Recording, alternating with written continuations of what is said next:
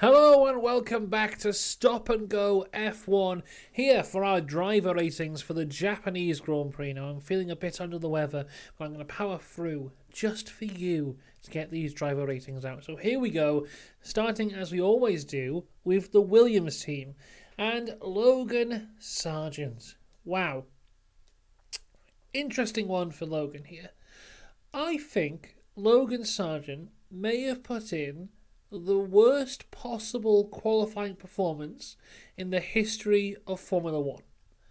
Not only did he not set a lap time, which means he started 20th, not only did he crash the car, not only did it cause considerable damage, but also it caused so much damage that he, before he even started the race, he had a 10 second time penalty because it took so long to fix the car. Is there a worst ever qualifying performance than one that doesn't set a time and puts you 10 seconds behind everyone else before the race has even started? I can't think of one. So he qualified 20th, then in the race, he pits at the start to get his time penalty away. He's at the back of the safety car, then he hits Bottas, then he DNFs himself. This was really bad from Logan Sargeant. So, for the second time ever in the history of this channel, I'm giving someone a 0 out of 10 because Logan Sargeant really has put the Williams team in a worse position than they were before this weekend. If Logan Sargeant hadn't raced this weekend, Williams would have been better off for it because it probably cost them a lot of money to fix that car twice. So, not great for Logan. His teammate, on the other hand, Alexander Albon, he qualified 13th. He also did not finish the race. I'm not entirely sure why he didn't finish the race. He was actually going quite well until he had to retire the car, which was a shame. So I've given him a 6 overall, because I think if he'd be able to finish the race, he would have been in a, in a decent position for the Williams there. Across to the Alpha Tauri here, and it's a tale of two halves for the Alpha Tauri team. Uh, Liam Lawson Qualifies 11th, finishes in 11th. Fantastic display for him yet again. Great start, fighting alongside Yuki Tsunoda. Really aggressive stuff, showing everyone why he should be in that seat next year. Uh, but yeah, finishes in the 11th. For the first time, I'm not going to give him a 10 though. I'm going to give him an 8. Because despite this still being a great performance, I think it wasn't his best performance that we've seen out of his four races. Uh, probably his penultimate performance here. Looking forward to seeing what he does in Qatar. 8 out of 10 for him. Yuki Tsunoda, though, fantastic qualifying performance to get uh, P9. But in the race, seemingly just went backwards. Finished the race in 12th, being beaten again by Liam Lawson. I'm going to give him a 7. Now, across the Haas team, and it's an interesting one for them, because you have Nico Hulkenberg qualifying in 18th, Kevin Magnussen in 15th. So for the second week in a row, Kevin Magnussen out qualifies Nico Hulkenberg. And then these guys really just benefited the most from just finishing the race. We had five DNFs in the end. Both Hasses would be the last of the finishing cars, and they seem to be quite a bit off the pace of everyone else. But because they actually finished the race, they finished in an okay position. It was 14th and 15th for the Hasses. So I've given them both. Uh, I've lost my place in the book here. No, I haven't given them both the same score. I've given Hulkenberg a 7 and Magnussen a 6 because Hulkenberg uh, finished ahead of Magnussen. But, you know, Magnussen was kind of screwed over because he was hit by Perez. So actually, I will give him the same score. 7 out of 10 for both of them. Great stuff. Cross to Aston now. Lance Stroll uh, qualifies 17th. Uh, another bad qualifying for him, but in the race itself was actually making up good positions and had a fantastic start was going really well, was getting to look into like the bottom of the top 10, maybe getting some points, and then he had to retire the car. It's just, this was actually Lance's best performance in a long, long time, and then he had to DNF the car.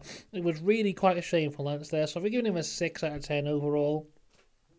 Uh, Fernando Alonso, though, he qualified 10th, just keeping alive his streak of being in Q3 for every single race, the only person still to do that this season, and he finished it in 8th. So I think that is a good performance there for him.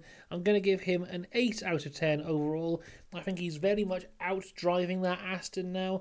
because I think the Ferraris have out um, upgraded it. Uh, so have McLaren, so have uh, Mercedes. The Red Bull was always far and away faster. Alpine are getting towards the back of them now, which is a concern. I think if you don't have Alonso in that car, maybe the Alpines are beating them.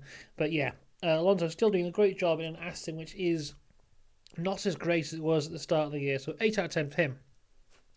Cross to Alfa Romeo. Zhou Guan Yu qualifies 19th, finishes the race in 13th. Once again, another anonymous race for an Alfa Romeo. Uh, I've given him a 7. Bottas, though, is so unlucky for Bottas. Qualifies 16th, so beats his teammate. Uh, he got hit by Sargeant at the start. I think he got hit again later on. He's getting damage everywhere. Not much he could do. DNF. I've given him a five. He did quite. He um, only ever did. Um, um, no, he did go quite far, didn't he? I don't know. I think he only got like ten laps or so. So not much that Bottas could show there. Cross to McLaren though, and they showed a lot because they had a fantastic weekend. Oscar Piastri qualifies second, finishes the race in third. Lando Norris qualifies in third, finishes the race in second. I've given them both 10 out of 10. Um, you know, I could give Oscar a 9 because he was a little bit off the pace of Lando towards the end. But, you know, for his first podium, I'll give him a 10. And from here on out, you know, rookie points for Oscar, they're done. No more going, oh, he's just a rookie. No, he's fantastic. He should be judged the same as everyone else. So from now on, he will be. So, Oscar, you got to be on the level of Lando Norris and Max Verstappen. Otherwise, no more 10s out of 10s for you. But yeah, great stuff. It's just incredible how far this McLaren's come from the start of the year where Oscar had to retire the car. Lando has to, has to pit six times to get to the end of the race. So where they are now, where they're far away, probably the second fastest car on average since um, about Austria. I think they've been on average the second fastest car. Also, as well, just talking about Lando Norris, because at the start of the year, not only was the car underperforming, but I thought Lando was as well. Lando making a lot of uh, quite rookie mistakes at the start of the year, but he has completely ironed that out to this point here, where he's doing perfect races. But yeah, very different look for McLaren and both their drivers from the start to now. It's great stuff to see. Across to Alpine, and it's an interesting one for them because there's a bit of tension going on here. Gasly qualified 12th, uh, Ocon was in 14th. And then in the race, it was Gasly in 9th, Ocon in 10th, and they swapped them round. So, yeah. There seems to be a bit of tension within the Alpine camp because apparently Ocon was told that they would be swapped back from the start whereas Gasly was not told until like this uh, second to last lap or something like that. And there was quite a bit of an argument there. But Gasly did follow the team orders, Let's Ocon through to take P9 because I believe uh, Ocon got ahead through the race. Then Gasly undercut him through the pit stops. And apparently, there's a rule within Alpine that if that happens and the cars are next to each other, they will swap them back. So they tried it, and there you go. I've given them both sevens because I think they were just both equally uh, good race for both of them. You see, I think there's such a gulf now between where like the Alpine is, even though they are close to the back of the Aston, even though the Aston is quite far ahead because it's uh, Alonso. An average driver in an Aston is next to the Alpines. Then there's such a big gulf between that and the next fastest car, which I believe is the Mercedes. There's such a big gap that there's not much these Alpines can do uh, ninth and tenth is a great result for them there. Uh, across to Mercedes now, though, and uh, if you want to talk about tension in Alpine, there's tension in Mercedes as well, um, with Lewis Hamilton pushing George off the track. Uh, then they were both asking for team orders at one point. Uh, George trying to get the team result the best they could. Lewis just wants to get past. George is being ignored. Lewis isn't happy. Blah blah blah blah. It's not looking great in Mercedes camp here. Uh, they've totally just Lewis in the interviews afterwards saying next year they're basically just copying Red Bull. They've thrown away these two years of development and yeah, not a happy place the Mercedes camp at the minute, but some okay results for them there. Uh, it was Russell qualifying eighth to finish in seventh, and Lewis qualifying seventh to finish in fifth. So I gave George six, gave Lewis a seven, and then Ferrari. Uh, what a difference a week makes because Carlos Sainz went from uh, qualifying second. No, he qualified first, didn't he? Qualifying first and finishing first to qualifying sixth and finishing sixth. And I give him a 7 out of 10 here. I mean, it's still an okay result for Carlos, but not really on the pace of what we've expected him since he came back from that summer break. You know, I've been talking about how good he was in the Dutch Grand Prix and the Italian and the Singapore. We went kind of back to the Carlos of the first half of the year here, not seeing him necessarily as feisty as usual, so a 7 for him. But Charles Leclerc, very much an anonymous race for him, really. Qualified fourth, finished the race in fourth didn't really get up to much. At one point, thought he was going to be on the podium because he got past a Red Bull, not knowing it was Sergio Perez unretiring himself, and thought that Max Verstappen had broken down.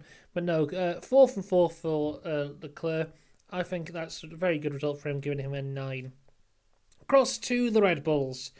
Right, Sergio Perez qualifies fifth, so quite a good qualifying for Sergio, all things considered. Then he um, has the incident at the start of the race where he's a bit sandwiched between Sainz and Hamilton, and he gets damaged there, breaks his front wing. Not much he could do. Maybe it's a, a racing incident. I don't blame anyone for that one. Then he's trying to gain his positions back again, goes quite a foolish dive bomb on Kevin Magnussen, locks up, hits him, loses his front wing again, goes on to his third front wing of the race weekend. Uh, then he is back out again, but you know he's got floor damage, side pod damage, front wing damage. The car's just not doing anything. They retire the car. Oh, before he retires the car, he overtakes Alonso uh, behind the safety car. I don't, I don't actually remember them showing this on the TV, but apparently that's what he did. He does. Uh, he got the five second penalty for the safety car infringement for that. He retires the car. And the car comes back out later on. Uh, they take the penalty off him. He retires the car again. Although apparently the um, re- retiring, unretiring doesn't count as retiring, unretiring. That entire thing counts as a pit stop, allegedly. So that's a 43 minute pit stop for uh, Sergio Perez on the day. All in all, I'll give him a 3 out of 10 because even though I think the first impact wasn't his fault, and if that hadn't happened, he probably would have had a much better race. I think, you know, we've seen him do these races before where he comes from the back and does very well. And this just wasn't up to his usual standard today. So 3 out of 10 for Sergio.